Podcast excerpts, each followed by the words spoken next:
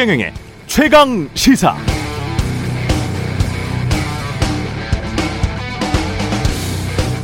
가로등 및 들깨는 올해도 쭉정이란다. 쉴 틈이 없었던 거지. 너도 곧 좋은 날이 올 거요. 지나고 봐라. 사람도 밤낮 밝기만 하다고 좋은 것 아니다. 보름 아니었던 금음달 없고 금음 없었던 보름달 없지. 어둠은 지나가는 거란다. 어떤 세상이 맨날 보름달만 있겠냐. 몸만 성하면 쓴다. 네, 이종록 시인의 시 금음달. 금음 없었던 보름달 없지. 어떤 세상이 맨날 보름달만 있겠냐. 몸만 성하면 쓴다. 가슴이 뭉클하는 이 느낌. 좋죠?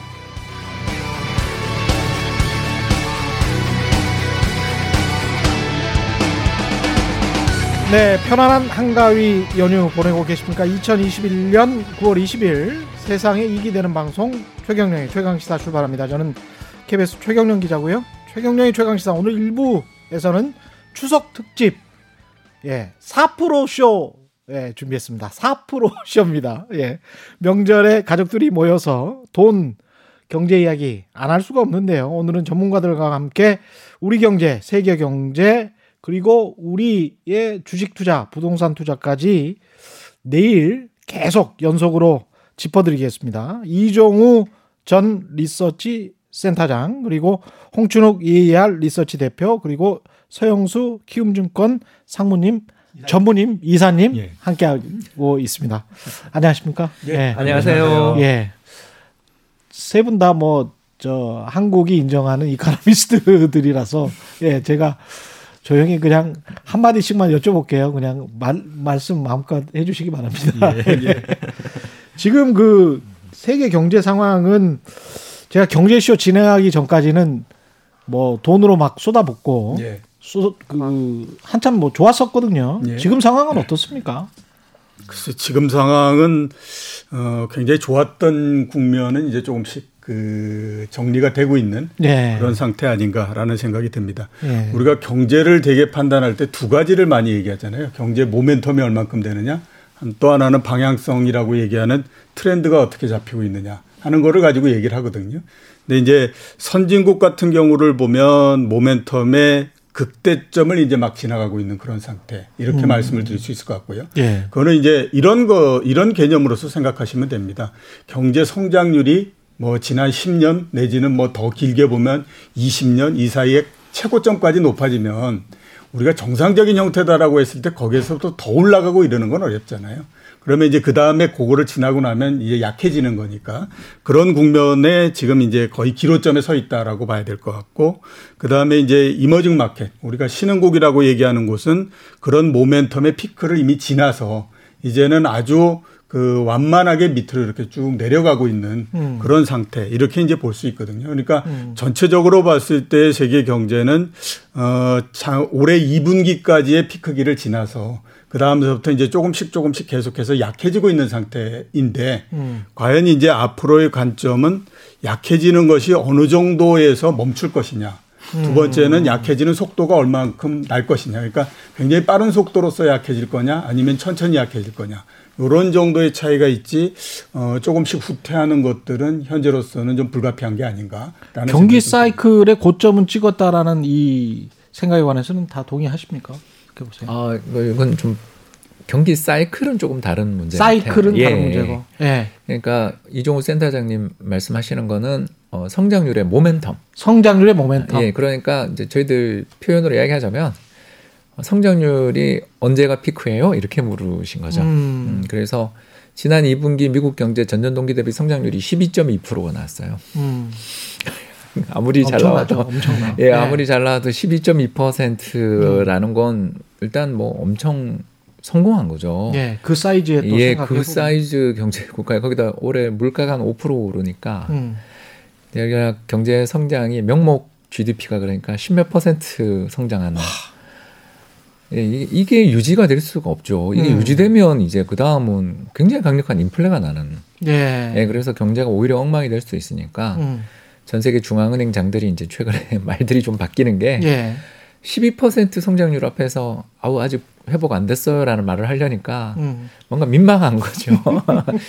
그래서 이제 그 성장률의 피크는 쳤다. 근데 음.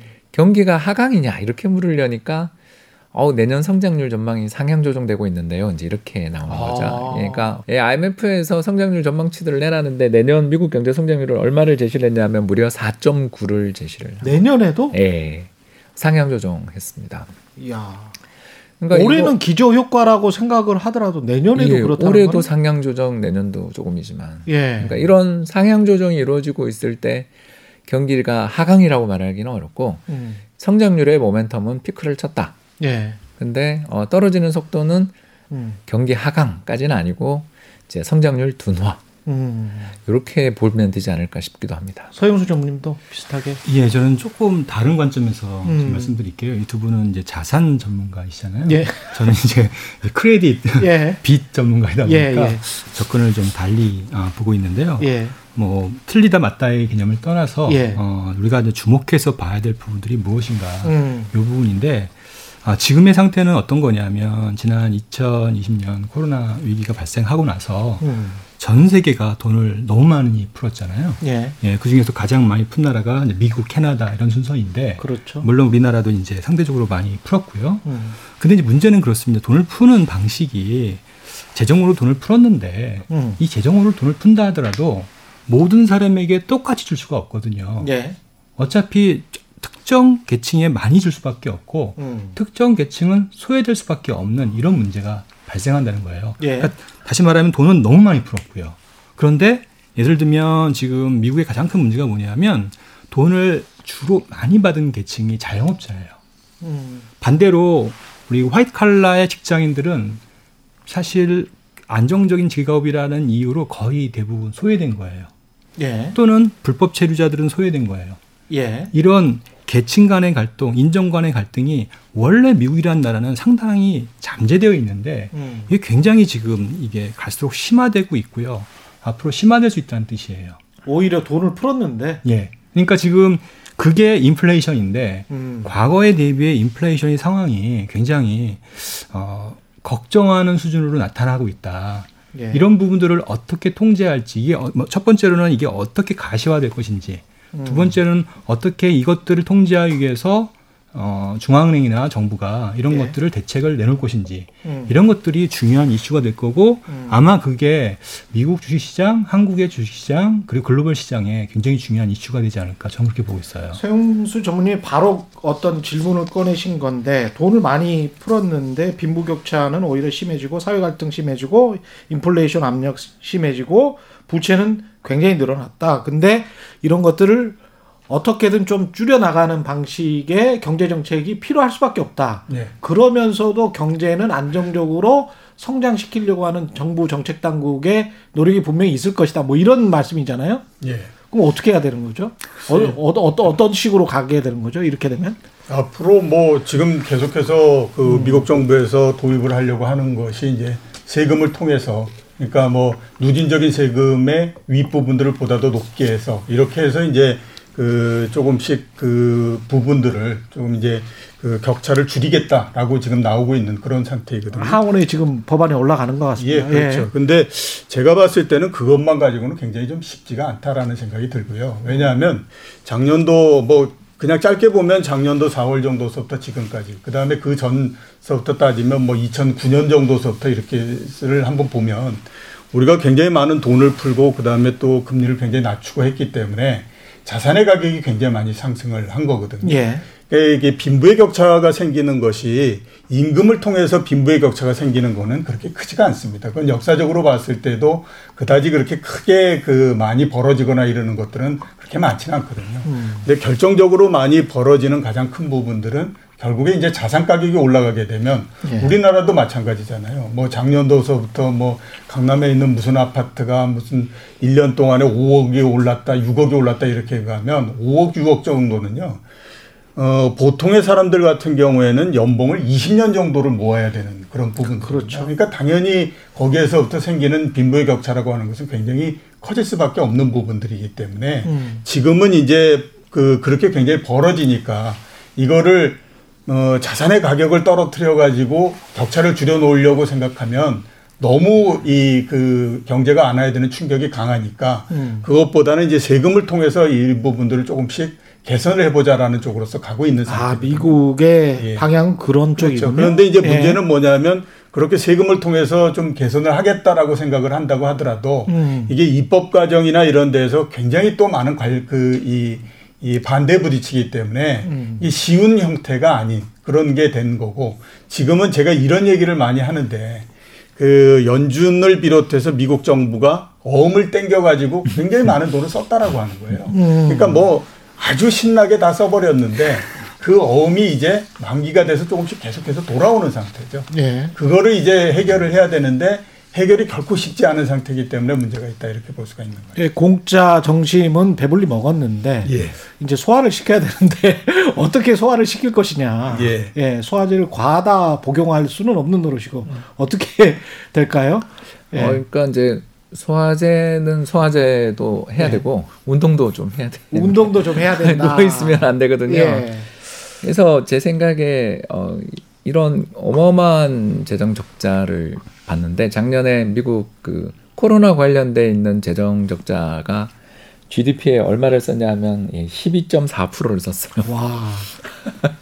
지난해에만? 예, 지난해 예. 한 해에만. 그러니까 올해는 요거보다 절반 정도 쓰는 걸로 OECD는 음. 추정하더라고요. 이건 예. 뭐 이제 참고로 우리나라는 한 4% 썼습니다. 4%. 예. 이제 그런 상황에서 이걸 줄여야 되는데 지금 뛰라고 말하는 건 도저히 너무 힘들 것 같고. 예. 왜 그러냐면 방금 서영수 이사가 잘 이야기하신 것처럼 경제 내에 좋아진 부분은 너무너무 좋은데 경제 내에 안 좋은 부분이 사실은 더 많거든요. 음.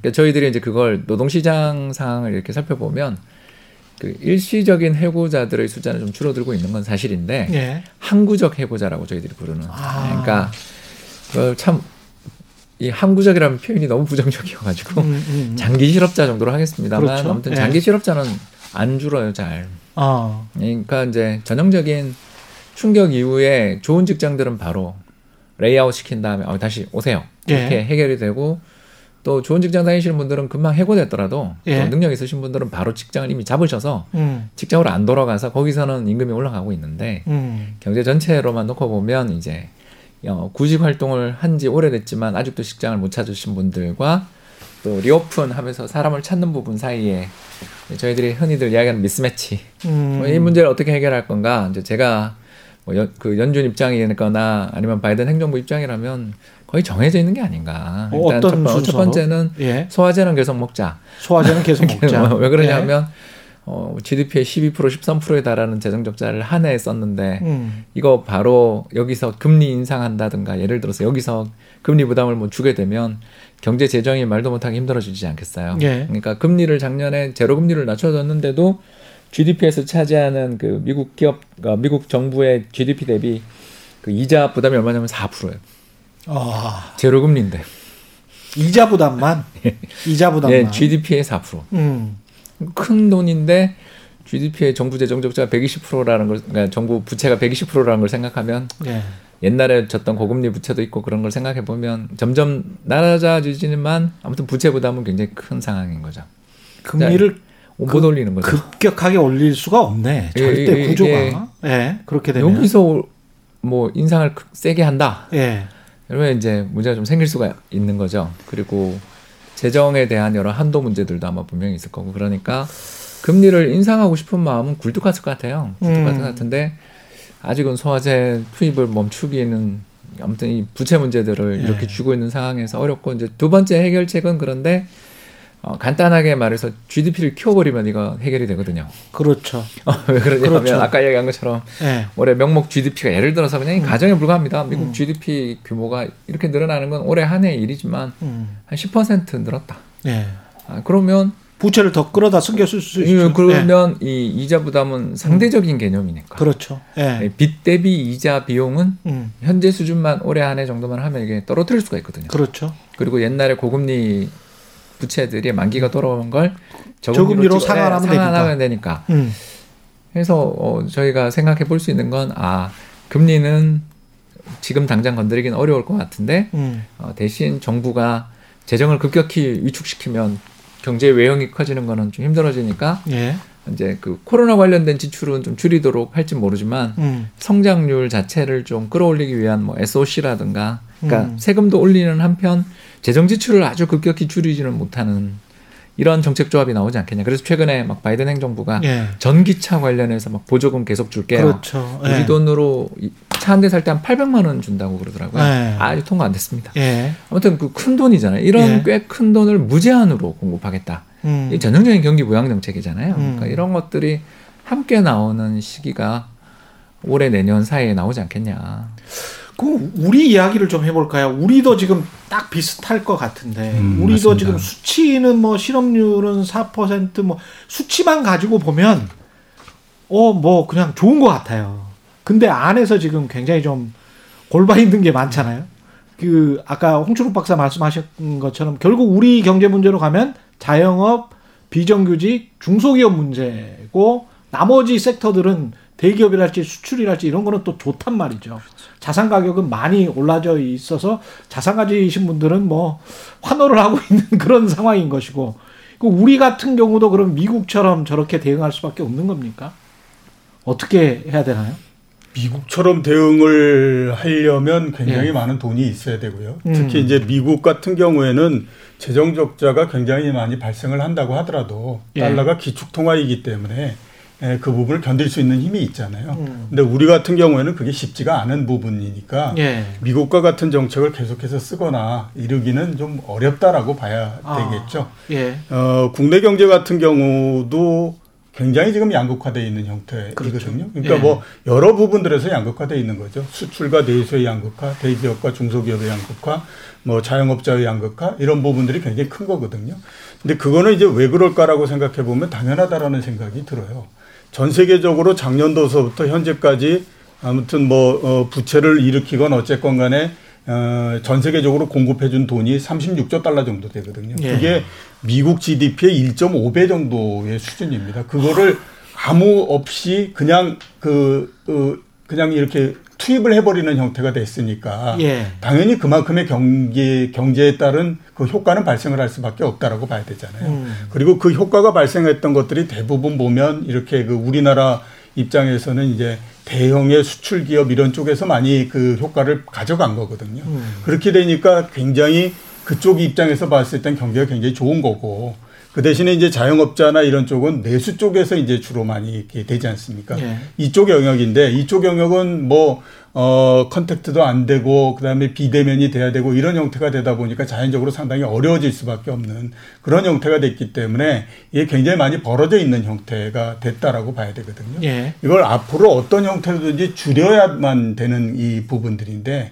이거를 쉽게 건드리기가 굉장히 지금 어려운 그렇죠. 상태에 있다라고 예. 봐야 되는 거죠. 그러니까 앞에 우리 그 홍춘욱 박사 얘기했던 것처럼 이제 금리를 어, 이제 계속해서 낮게 갖고 가고 이러는 하면서 이제 지금 그, 이, 이 뒤떨어져 있는 쪽이 커져 있는 쪽 형태로서 이렇게 유도할 수 있으면 가장 좋은데 이 문제가 뭐냐면 지금처럼 금리를 계속해서 낮춰놓고 이렇게 되면 자산의 가격이 계속해서 상승을 하는 형태가 되잖아요. 음. 이거를 나중에 견디지 못하게 되면 예. 이게 경제 전체적으로 엄청난 문제를 일으킬 수밖에 없거든요. 그렇죠. 근데 이게 올해 하반기 정도서부터를 보면 우리나라도 그렇지만 전 세계적으로 지금 자산 가격에 대한 문제들이 굉장히 골치 아픈 형태로서 예. 계속 진행이 되는 형태예요. 예. 그러니까 이거를 이전까지는 특히 상반기까지는 정, 모든 나라의 정부들이 별로 그거에 대해서 관심을 기울이지 않겠다라는 쪽이었는데 이제는 그게 아닌 형태가 됐거든요. 그렇죠. 그러니까 이게 앞으로는 보다도 지금 어려운 형태로서 계속 풀려나가는 그런 형태가 됐다라고 봐야 되는 거죠. 제가 좀 하나 좀 말씀드리면요. 예. 지금 말씀하신 자영업, 중소기업,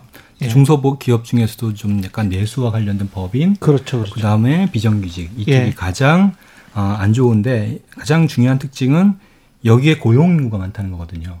아. GDP에서 차지하는 비중은 얼마 안 되는데요. 그렇죠. 중요한 건 고용이 많다는 거예요. 그 고용이 많으면 그거는 이제 사회 문제, 정치 문제가 돼 버리니까. 그렇죠. 예. 예. 그게 문제의 핵심인데 예. 지금 자영업자 특히 2인 이상 자영업자의 고용 이 부분이 계속 줄어든다. 예. 이 얘기를 어, 아마 이제 그걸 이제 코로나 위기에 대응을 잘 못해서 그렇다. 음. 이렇게 이제 약간의 비판성으로 나온 음. 어, 뉴스인데요. 사실 그 내용을 보면은 올해가 보다는 지난해가 더 많이 줄어들었고요. 예. 그리고 그 전에도 많이 줄어들었던 거예요. 예. 그러니까 이쪽의 고용이 현저히 많이 줄어들고 있다. 원래 구조적인 요인도 있었고 네. 온라인 시장에 팽창했다는. 예. 그렇죠. 예. 그러니까 GDP 성장률이 한 최근 5년간 한 1.9%로 음. 어, 주요 OECD 국가 중에서 우리가 한 2등 정도를 했는데 고용 증가율은 사실상 꼴등이 안 갔거든요. 예. 그런 가장 근본적인 이유가 어찌 보면 이거는 4차 산업혁명을 라는 이유로 네. 굉장히 많은 플랫폼 비즈니스를 키우면서 이쪽이 타격을 받은 거거든요. 그렇죠. 지금. 예. 예. 이 문제가 그대로 미국에도 동, 동일하게 존재합니다. 지금 음. 미국이 어떤 문제냐면은 분명히 미국이 고용이 늘어나야 되는데 예. 지금 어, 미국은 우리나라에 비해서 4차 산업혁명이 문제, 그러니까 다시 말하면 플랫폼 industry가 이 자영업까지 확산되는 게 상당히 지금 늦었어요. 예. 사실은요. 한국보다. 근데 이게 언제 빨라졌냐면은 코로나 위기가 발생하면서 lockdown이 되면서 아, 이때 오히려. 이때 이 산업이 확 퍼진 거예요. 음. 문제는 뭐냐면 이렇게 퍼져버리면 예를 들면 이거예요. 자영업에 이제 어, 장사를 할때 예. 이거를 예를 들어서 키오스크 같은 걸로 대부분 사람을 대체하고 그렇죠. 그다음에 판매 역시 배달 온라인 배달 형태로 바꾸고 예. 이런 식이 되니까 과거에는 다섯 명 고용해야 되는 거를 음. 두세 명으로 고용이 가능해진 거예요. 고용할 필요가 없는 거죠. 예. 그렇죠. 그리고 배달만 하면 되는 거예요. 예, 주문 예. 다 태블릿으로 받게 되고요. 옛날하고 완전 달라지는 거예요. 음. 그러니까 고용의 인구가 절반 이하로 이제 자영업자들이 줄다 보니까 이게 다시 경기가 락다운이 풀렸는데 안 늘어나는 겁니다. 그렇지. 지금 예. 지금이 좋은데 자영업 자영업 하는 분 입장에서는 지금이 좋은데 뭐. 더군다나 예. 임금은 예. 굉장히 빠른 속도로 올라가고 그러니까 예. 이 피부로 느끼는 이 사람들의 생각은 더 이상 아 내가 왜 고용을 더 하지 이런 이슈에 맞아요. 봉착해 있는 거예요. 그건 다시 또 고용의 문제로 연결되는 거거든요. 그렇죠. 예, 한국도 마찬가지예요 지금 이게. 근데 인위적으로 정부에서 고용을 일으키는 거는 또 분명히 한계가 있을 한계가 있고요. 말이죠. 이거 그러면 결국엔 이 문제는 네. 또 어떻게 메울 거냐? 또 돈으로 메울 수밖에 없습니다. 이번에 또 어제 또 나온 게 네. 자영업자에 대해서 또 6개월인가요? 연장을 하기로 했잖아요. 네. 계속 연장을 하는 방식으로 문제를 미루고 미루는 네. 그런 상황에서 아까 얘기 드렸던 구조적인 사회적 문제는 더 심화될 텐데 그 문제를 해결하려면 돈을 회수해야 되는데 음. 그런 그러면 금리가 오를 거고 이게 지금 그렇죠. 상당히 심각한 지금 딜레마에 봉착해 있는 상황이다. 예, 이제 그 딜레마에 대해서 한국은 일단 깃발을 들었잖아요. 예. 이제 그 이야기를 조금 하자면 예. 어, 한국은행의 금리 인상에 대해서는 저도 음. 서영수 이사의 말에 많은 부분 동의를 하고 저런 상황에서 금리를 인상하는 게 올바른 일인가. 음. 어, 사실 우리가 제일 먼저 인상한 편이잖아요. 물론 예. 이제 러시아 같은 예외를 제외하고 예, 예, 예. 금리를 인상한 건 결국 아, 부동산 때문이다 이렇게 우리가 볼 수 있는데 그렇죠. 다른 한편으로는 조금 더 제가 위안이 되는 이야기를 드리자면 예. 부정적인 이야기만 나오는 것 같아서 예. 아, 걱정이 되긴 하는데 음. 음, 일단 한국 정부가 이 상황에서 금리를 그렇게 인상할 수 있었던 한국은행이 음. 한국은행 기준금리를 인상할 수 있었던 가장 큰 이유라고 저는 생각하는 게 우리나라 전체 GDP에서 차지하는 음. 정부의 이자 지급 비중 음. 우리 아까 미국이 4%였잖아요. 그렇죠. 정말 높죠. 예. 그러니까 재정을 뭐 작년에 13% 쓰고 올해도 한 10% 가까이 좀 쓰고 있거든요. 음. 그런 상황에서 빚이 너무 가파르게 는 데다가 지난 그 트럼프 정부 때 인플레가 음. 좀 나는 바람에 그때 채권 금리들이 되게 올랐잖아요. 예. 3% 가고 그랬었잖아요. 그러니까 그렇죠. 그게 다 누적돼서 그렇게 된다라면 음. 한국은 상대적으로 금리가 안 올랐거든요. 음. 이러다 보니까 우리나라 전체 GDP에서 차지하는 정부에 그렇게 작년에 재정 적자를 냈는데도 이자 부담이 얼마냐면 1%입니다. 아, 1%밖에 안 돼요. 예, 그리고 올해 우리나라 성장률이 한 4% 중반. 일단 IMF는 4.2, 4.3 보는데 더 나올 것 같은 분위기잖아요. 음. 왜냐하면 수출이 지금 너무 잘 되고 있으니까. 그러니까 환율도 올라갔고. 그렇죠. 그러니까 이것 때문에 어, 우리나라 올해 명목 GDP 성장률이 못 나와도 한 6, 7% 이상 나온다고 보면. 음. 아, 그러니까 이제 인플레가 또 나잖아요. 예, 그렇죠. 태풍도 지금 올라오고. 예. 그러니까 이런 문제들을 우리가 이렇게 검토해서 보면 우리는 일단 금리 올린다고 해서 뭐 문제가 될 것 같은 건 적어도 정부 쪽은 아니고 음. 또 정부가 재정 지출을 내년 예산안 보면 지금 확장적이잖아요. 그렇죠. 예, 이런 것들을 놓고 보면 아, 약간 이제 미국이랑은 좀 다른 형태의 협업이 음. 이루어진 걸로 볼 수도 있는. 음. 그러니까 미국은 재정이 너무 부실하니까 지금 예. 거기다가 재정 대비 막 이자 부담 이런 게 4, 5% 되는 상황에서 금리 건드리는 건 지금 생각할 수도 없는 선택이라면 음. 우리는 반대로 정부가 과거에 굉장히 건전하게 유지를 했었던 덕분이고 이번에 또 돈을 덜 쓴것 예. 때문에 이건 비판 받아야 되겠지만 아무튼 예. 돈을 상대적으로 다른 선진국보다 적게 썼으니까 적, 적게 썼습니다. 예, 예. 이에 따른 어, 효과를 생각하면 금리 인상에 따른 충격이 우리는 덜한 거죠. 음. 그래서 어떤 정책 조합이 나오냐면 우리는 금리를 인상하고 예. 대신 재정은 천천히 줄이는 올해 아. 못지않게 내년도 확장 예산 아직 그러면서 재정으로 어려운 사람들을 좀 도와주는 그리고 아까 서 이사도 잠깐 이야기했지만 예. 대출 만기 연장해주고 대출 만기 연장해주고 예 그러니까 금리가 크게 지금 중요하지는 않거든요 그분들은 예. 그러니까 이제 얼마 전 한국은행이 발표했던 금융안정 보고서라는 재밌는 보고서가 있는데 아 물론 저희들한테만 재밌죠 예.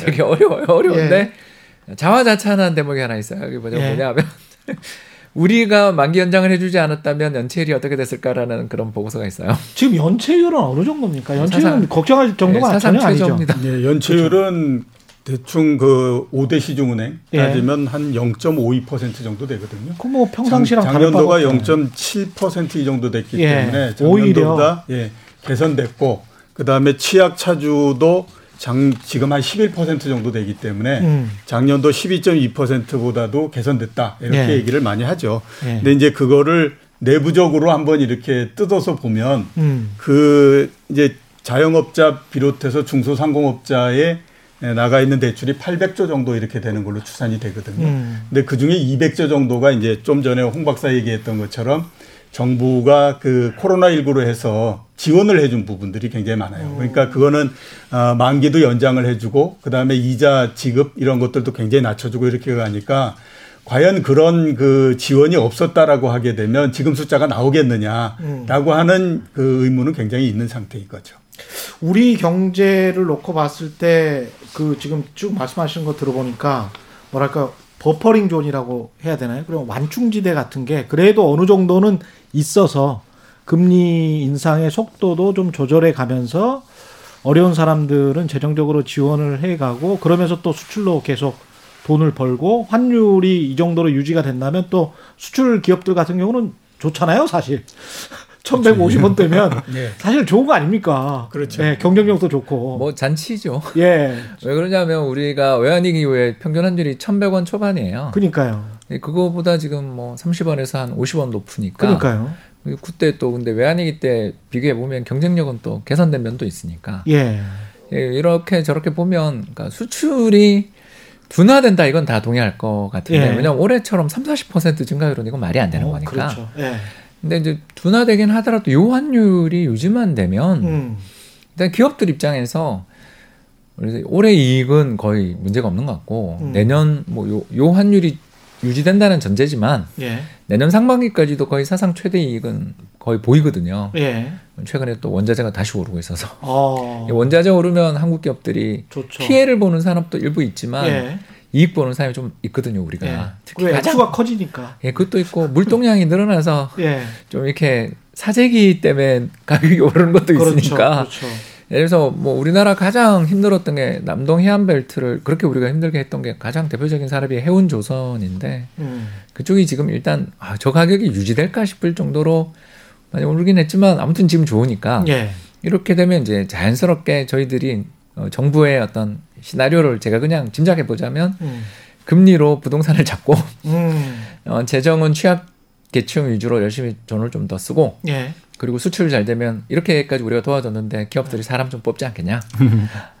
서영수 예, 뭐 우선은 먼저 아까 네. 얘기 드렸던 얘기 말씀하셨던 음. 금리 인상의 어떤 효과 또는 이제 부작용 이런 예. 것들 저희가 이제 은행을 보고 있으니까 예. 어, 은행한테 물어보면 가장, 가장 정확히 예. 알수 있죠. 근데 이제 우리가 이제 오해라면 오해랄까요? 뭐 음. 이런 것들을 좀 정리해 드리면 한국의 은행은 어, 그 사실 상당히 크레딧이 좋은 예. 어, 개인과 크레딧이 좋은 자영업자, 음. 어, 크레딧이 좋은 중소법인, 크레딧이 좋다는 뜻은 뭐냐면 예. 자산을 많이 갖고 계신 예. 어, 땅, 상가, 예. 집 예, 이런 분들이에요. 예. 망해도 은행은 망할 염려가 없는. 예. 예. 그래서 지금 우리가 걱정하는 우리가 자영업자를 얘기하고 예. 어, 어려운 분들 얘기하고 이런 음. 쪽하고는 사실 금리가 올라간다고 해서 그게 별로 타격이 타격을 없네. 미칠 이 요인이 별로 없어요. 예. 예. 그래서 지금 금리가 올라간다고 해서 음. 어, 문제될 게 사실 별로 없어요. 그다음에 아, 또 하나 그렇군요. 문제가 뭐가 예. 있냐면 어, 두 번째 이게 있습니다. 음. 그 이번에 이제 자영업자들 있잖아요. 자영업자의 대출을 많이 해줬잖아요. 음. 음. 근데 그거에 한 80에서 90%가 사실은 정부 보증이에요. 예. 그래서 만일에 문제가 되면 음. 이게 정부 부채로 연결되는 이슈예요. 아. 예. 그러니까 그러네. 어차피 이거는 은행의 음. 이슈가 아니라 은행 입장에서는 정부의 이슈이기 때문에 만기 연장을 하는 거에 대해서 예. 별로 부담을 느끼지 않고 있어요. 음. 그렇게 총체적으로 본다라면 그리고 어차피 서민들은 이 기준금리와 연관되어 있는 대출과는 상당히 동떨어져 있는 대출을 쓰고 있단 말이에요. 예. 예를 들면 카드론이라든지 뭐 좀 높은 대출을 쓰고 있기 때문에 이거는 실질적인 그 기준금리 변동과는 사실 좀 갭이 좀 있거든요. 음. 그래서 어떤 금리의 인상이 영향을 미치는 분야는 음. 서민들이 아니라 실질적으로는 음. 오히려 자산가 계층들이에요. 자산 계층이고 자산 가격이 될 것이다. 그렇죠. 예. 그러니까 중앙은행이 제가 이렇게 그러면 질문을 바꿔 볼게요.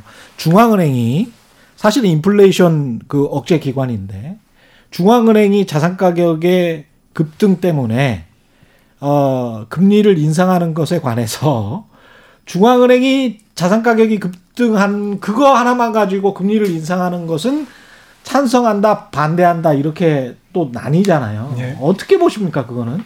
저는 뭐 당연히 그 부분들도 충분히 생각을 해볼 수 있다라는 생각이 들어요. 고려 요소에 네. 들어가야 된다. 그러니까 꼭 무슨 네. 뭐 물가가 소비자 물가 뭐 이런 것만으로서 돼 있는 것도 아니고 예. 그 중요한 부분들의 자산 가격이라고 하는 것도 굉장히 많이 들어가는 거고요. 예. 특히 또 2000년대를 넘으면서부터 둘 사이의 괴리가 굉장히 많이 생긴 상태거든요. 음. 그러니까 이게 과거 같은 경우는 우리 한번 보면 소비자 물가가 상승하면 그 다음에 또 뭐 똑같이 자산 가격도 오르고 이랬지만 2000년서부터 한번 보시면 그 유가가 150불을 갈 때도 전 세계적으로 소비자 물가 상승률이 4%가 되지 않았었어요. 아, 그랬군요. 그러니까 네. 그렇게 서로 괴리돼 버린 상태지만 마찬가지로 이 다른 쪽 자산 가격 쪽은 굉장히 많이 상승을 하는 거거든요. 음. 그러니까 중앙은행 입장에서 봤을 때는 과거처럼 소비자 물가가 올라가느냐 안 올라가느냐 이거보다도 더 중요한 것은 지금 어떻게 생각하면 아 이게 자산 가격이 너무 이게 버블이 된 것이 아닌가. 음. 그러면 이게 이 문제가 생겼을 때 그리고 이게 나중에 정말로 문제가 된다라고 했을 때 우리는 어떻게 대처를 해야 될 것인가 하는 것들에 대해서 보다 더 고민을 할 수밖에 없거든요. 예. 미국 같은 경우도 한번 보시면요. 소비자 물가가 올라갔기 때문에 그 금리를 인상하거나 인하하거나 이렇게 한 경우보다도 음. 자산 가격 때문에 움직였던 경우가 굉장히 많죠. 예를 예. 들어서 보면 1990 그 8년 9년 이때의 그 Long Term Capital 이런 예. 경우를 보면 우리가 그냥 생각해 보면 말도 안 되는 얘기잖아요. 음. 한 그 이 금융회사 하나가 자기 투자 잘못한 것 때문에 망할 가능성이 있다라고 해서 금리를 내리고 막 이렇게 그걸 했었거든요. 음. 그러니까 지금은 보면 자산 가격이라고 하는 것 자체가 과거에 우리가 그 봤던 물가 이것보다 이것만큼 굉장히 중요해진 상태이기 때문에 당연히 그걸 보면서 그 금리를 조절하고 하는 것 자체가 그건 어. 이상한 게 없다라고 봐야 되는 거죠. 서영수 전문님도 비슷한 생각이십니까? 근데 조금 더 원론적으로 얘기해 볼까요? 음. 국가가 해야 할 의무는 음. 국민의 재산을 보호하는 거거든요. 그렇죠. 그러면 네.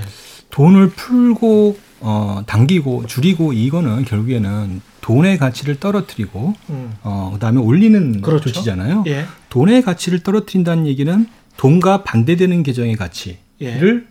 영향을 준다는 뜻이거든요. 그런 현물입니다. 네, 현물이죠. 예. 그러니까 당연히 가장 많은 게 부동산일 거고요. 예. 그러면 제일 중요한 게 아까 말씀드렸지만 정부의 국가의 책무는 국민의 재산을 보호하는 건데 음. 정부가 인위적으로 금리를 낮추고 올리고 음. 그렇게 하면서 자산가격을 올리는 거는 음. 결국에는 국민의 재산을 보호하는 것과 반대되는 행위거든요. 그런 이유기 때문에 음. 중앙은행에게 독립성을 부여하고 어, 정권 정치 권력의 어떤 간섭 없이 안정적으로 통화 정책을 취하라고 그렇게 한국은행의 법률로 정한 거거든요. 거꾸로 말하면 근데 금리를 그러면 내리기만 해야 되는 거 아니에요? 그렇게 그러니까 말하면 아니죠. 그 예. 한국은행이 예. 그러니까 어느 나라든지 중앙은행이 가지고 있는 가장 큰 기능은 예. 통화 가치 안정인 거죠. 그렇죠. 예. 그러니까 통화 가치 안정이라고 우리가 따져 보면 자산의 가격이 굉장히 급등을 하고 그 다음에 이제 그 뭐 물가가 상승을 하고 이런 형태가 되면 네. 그게 가장 그 피해를 많이 보는 것이 통화 가치가 불안정해지는 형태가 되잖아요. 음. 그러면 그걸 안정시키기 위해서 과거 같은 경우에는 이제 물가가 많이 상승하고 그러면 금리를 올려서 예. 그다음에 그 물가를 진정을 시켜 가지고 통화 가치를 안정시키는 형태가 되잖아요. 예. 그러니까 이, 이, 자산 가격도 마찬가지인 거죠. 음. 자산 가격이 굉장히 많이 상승을 하게 되면 역시 마찬가지로 봤을 때 통화 가치는 굉장히 불안정해지는 형태가 되는 거거든요. 예. 그렇기 때문에 그거를 조절하기 위해서 역시 마찬가지로 금리를 상승을 인상을 하거나 이런 형태로 해서 통화 가치를 안정시켜야만 되는 거죠. 음. 그게 원래 중앙은행의 가장 기본적인 자기의 책무거든요. 예. 근데 문제는 뭐냐면 지난 십몇 년 동안에 우리가 중앙은행이 가지고 있는 가장 큰 책무가 통화 가치 안정이다라고 하는 걸 잊어버리고 예. 거의 대부분의 중앙은행뿐만 아니라 중앙은행을 바라보고 있는 사람들도 음. 중앙은행이 해야 될 가장 큰 책무가 경기를 부양시키는 거다. 이런 형태로서 생각을 하는 것이 지금 가장 큰 문제 중의 하나다. 이렇게 음. 볼 수가 있는 거죠. 네, 일단 뭐 저는 좀 반대 의견이고요. 홍춘욱 박사님. 예, 네. 예. 어, 일단 저는 네. 어, 그 서영수 이사의 말에 조금 더 첨언을 하자면 국민들의 생활 안전과 국가의 안보라는 측면에서 보면 한국은행이 지나치게 저는 큰 부담을 졌었다라고 생각하거든요. 음. 뭐냐면 어, 전 세계 37개 OECD 국가들의 평균적인 그 작년 코로나 대비한 GDP 대비 재정 적자가 얼마냐면 8%예요. 예. 근데 우리는 4%. 아. 그러니까 다른 나라보다 절반 썼거든요. 그리고 음. 우리보다 돈을 적게 쓴 나라 보면 좀더뭐 노르웨이 이런 나라들입니다. 예. 그러니까 그냥 그때 아예 락다운도 잘 안 걸었던 그런 나라들, 산유국들 음. 이런 나라들 제외하고는 한국이 제일 어, 짰어요. 예. 그런 상황에서 한국은행이 금리를 인하해 줬어요. 음. 0.5까지 인하를 해서 네. 그리고 아까도 잠깐 한국은행의 자화자찬 이야기를 했습니다만 음. 금리 인하하고 대출 연장해 주는 덕분에 연체율이 사상 최저잖아요. 네. 그래서 우리 경제를 살렸어요. 그래서 살린 것까지는 이제 제가 이거에 대해서 제가 뭐라는 게 아니라 음. 이제 그런데 여기다 대놓고 그렇게 해서 부동산이 올랐으니까 한국은행이 책임져라고 이야기하는 게 저는 이게 굉장히 부당한 일 같거든요. 한국은행 입장에서 입장에서는 예 그리고 한국은행에게 어, 이걸 기대를 어, 음. 누가 하고 있나라고 하면 이건 정책 당국 아닌가. 근데 이게 한국의 문제뿐만이 아니고 사실은 영국 파이낸셜 타임즈나 이런 데를 보면 모든 중앙은행들이 지금 그런 압박을 받고 네. 있는 것 같아요. 그런 것 같아요. 자산 가격 때문에 이거 어떻게 해야 되냐. 네. 근데 니들이 그냥 어떻게 해봐. 뭐 이렇게 지금 예. 논조들이 나오고 있거든요. 예, 그래서 예. 조금 더 이야기를 하자면 그래서 우리 경제가 미국보다 예. 작년 충격은 덜 받았을지 모르지만 올해 성장률은 미국 반 절반도 안 되는 거잖아요 예. 지금. 그러니까 이런 우리 경제의 어떤 양극화 문제들 이런 것들은 정부 재정이 해야 될 문제를 한국은행이 지나치게 책임졌고 음. 그 다음에 또 반대로 부동산 가격이 오른 건 예. 한국은행 금리 인하 때문이다라고 이야기해 버리면 예. 한국은행이 정책이 이게 참 저는 좀 문제가 생길 수 있다라는 거고요. 두 번째 이야기를 하자면 음. 한국은행에 그 입구를 들어가면 그 통화 가치의 안정, 음. 물가 안정의 초석이라는 전 대통령의 그, 예. 그 글씨가 있습니다. 예. 이 이야기에서 보는 것처럼 한국은행법에 뭐라고 명시되어 있냐면 물가 안정이 모든 책무예요. 예. 근데 이제 문제가 뭐냐면 2012년 음. 이후에 한국의 소비자 물가 상승률이 음. 연간 기준으로 2%를 넘은 적이 없어요. 계속 인플레보다는 디플레가 나고 그 디플레가 나는 이유가 아까 서영수 이사가 잘 이야기한 것처럼 4차 산업혁명 때문에 그런 것 같아요. 그다음에 빈부격차. 예, 그러니까 예. 저는 한국은행법 개정을 하고 그들에게 큰 책임을 차라리 그렇게 예, 해라. 좀 솔직히 한, 구절, 한 구절 더 놓줘라. 예, 그러니까 물가 안정 및 고용 안정도 좀 해라. 뭐 예, 그런 식으로. 거죠. 예, 예, 고용 안정 또는 자산 가치 안정을 예. 넣어주자. 예. 왜 그러냐면 지금 현재 어, 우리나라 물가가 오른다 그러지만 이게 물가 오르는 거 대부분이 에너지 가격이랑 신선식품 물가 때문에 오른 거고 음. 이 둘을 차감한 근원 물가라고 우리가 부르는 그렇죠. 거 있잖아요. 예. 그거는 1%대예요. 어, 추석 우리 차례상을 차린 입장에서는 좀 가격이 올랐다고 느껴지는 부모는 있습니다만 음. 적어도 제가 느끼기에는 작년보다 과일 값은 좀 내린 것 같아요. 예. 그러니까 이런 부분들을 우리가 감안해 볼 때 저는 한국은행이 금리를 올릴 것 같긴 하지만 예. 이게 정말 타당한 일인가? 아. 그리고 한국은행에게 우리는 권한은 주는 것도 별로 없으면서 너무 많은 걸 요구하는 거 아닌가. 재정이 좀 잘못한 것 같지 않냐. 어, 딴 나라 비해 우리나라 정부 이자 지급 부담도 저렇게 낮고 재정 적자도 적은데 한국은행만 자꾸 쫀다. 질문, 질문 드릴 건 굉장히 많은데 지금 시간이 별로 없어서 한 5분도 안 남았는데요. 제가 꼭, 예, 말씀하십시오. 언론 보면, 예. 어, 작년도에 정부가 부채를 너무 많이 늘려서 이제 조만간 언론이 문제예요.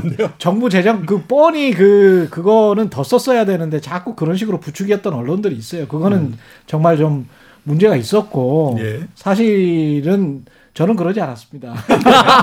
저는 그러지 않았다는 점을 말씀을 드리고 제가 지금 좀 궁금한 거는 그 오늘 시간에 요거 한 가지만 짚고 넘어갈게요. 그 세계 경제 변수 중에서 혹시 중국이 지금 지방정부 부채도 많고 그다음에 유명한 부동산 회사도 음. 망했다 그러고 그래서 중국이 혹시 트리거가 돼서 세계 경제 변수에 뭔가 그 거시 경제적으로 음. 영향을 미칠 가능성이 있는가? 음.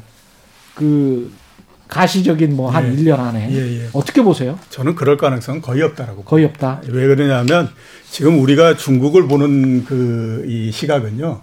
우리가 중국 옆에 있으니까 우리 시각으로 보는 것 같지만 음. 중국을 보는 시각은 월가의 시각으로 봅니다. 음. 그거는 예. 우리나라뿐만 아니라 다른 나라들 모두 다가 거의 다 마찬가지거든요. 그렇죠. 그렇죠. 예. 그냥 한번 생각해 보세요. 2005년도 이럴 2006년도 이럴 때 중국 경제 한창 갈 때는 월가에서 어떤 얘기들을 했었냐면 이제 조만간 조금만 시간이 지나면 미국은 중국을 절대 쫓아갈 수 없게 될 거다. 이런 얘기들을 굉장히 많이 했어요. 예. 근데 조금 더 시간이 지나니까 그 다음에는 중국의 그림자 그 금융이 어떻고 저쩌고 해서 이제 중국이라고 하는 건 조만간 아무튼 문제가 생겨서 난리가 날라라. 이렇게 음. 얘기를 해요.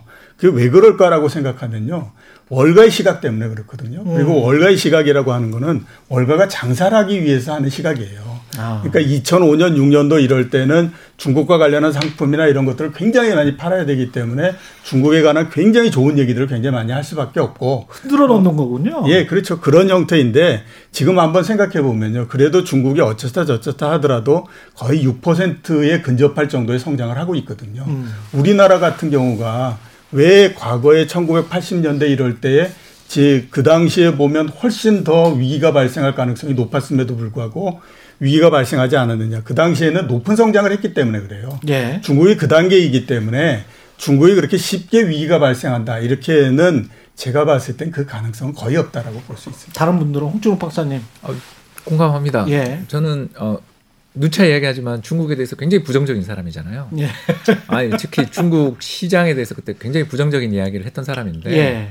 아니, 그 그때 편하게 이야기하면서 아, 왜 그런 시장에 투자하세요까지 네, 했잖아요. 그렇죠. 그러나 나라 망하는 거하고는 전혀 다른 문제. 그렇죠. 네. 그러니까 투자자 입장에서 나의 네. 재산권이 위협받는. 그렇죠. 그러니까 대주주가 갑자기 막 바뀌고. 예. 조 회사가 되고 막. 예, 조 회사가 또 찍혀서 예. 저렴한 용어를 써서 죄송합니다만 아무튼 예. 찍혀서 망하고. 예. 이거는 개별 주식 문제예요. 음. 음. 근데 그 나라가 망하냐? 이거는 두 가지를 봐야 되는데 하나는 외환이고요. 외환은 근데 외환 보유고 3조 달러인데. 그렇죠. 두 번째는 은행 망하냐? 예. 라는 건데 중국의 은행의 4대 은행이 세계 10대 은행에 다 들어갈 정도이고 물론 부실해요. 부실하지만 음. 어마어마한 자본금을 이미 2000년대 중반에 증자를 그 외환 보유고 자금으로 증자를 해가지고 이게 이해가 안 되는데 예. 왜그 계정이 굴러가는지는 저도 예. 모릅니다. 아무튼 어마어마한 자본금을 가지고 있어요. 그렇군요. 그리고 그 대출의 대부분이 음. 국영기업이에요. 아. 예, 그러니까 질문이 예.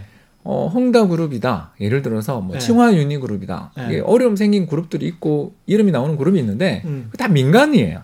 아. 그러니까 뒤에 정부가 있다는 걸 알지만 예. 기본적으로 아무튼 장부상의 직업 보증 의무가 국영기업하고 다르다라는 거죠. 음. 그렇기 때문에 개별 민간에서 분명 문제는 생길 수 있을지 모르지만 네. 저 나라가 어려워진다. 경제가 큰일 났다. 네. 나라가 어떻게 된다라는 이야기는 좀 구분해 봐야 되는 거죠. 예. 서영수 전무님 마지막으로. 네. 자세히는 제가 뭐 중국 전문가는 아니지만 예. 기본적으로 저는 이제 금융을 오래 봐서 그러는데 음. 이제 금융이 흔들려야 어떤 문제가 발생하잖아요. 그렇죠. 예. 근데 아, 중국이란 나라는 전형적으로 음. 정부 주도의 은행 시스템이거든요. 예. 근데 정부가 컨트롤을 제대로 하고 있는데 여기서 음. 문제가 될 수 있다. 그거는 좀 당분간은 과도한 어, 그렇죠. 해석 아닌가. 예. 저는 그렇게 아직까지는 보고 있거든요. 예. 뭐. 여기까지 하겠습니다. KBS 1라디오 최경영의 최강시사 추석 특집 4프로쇼 내일도 계속됩니다. 이종우 전 리서치센터장 홍춘욱 EAR 리서치 대표 키움증권의 서영수 이사님이었습니다. 고맙습니다. 예, 예 내일 이 시간 4프로쇼 두 번째 시간입니다. 증시 부동산 살펴보겠습니다. 예, KBS 1라디오 최경련의 최강시사 1부는 여기까지고요. 잠시 2부에서는 정치가 흐르는 다방 김민아 평론가 한겨레신문 김한 기자와 함께하겠습니다.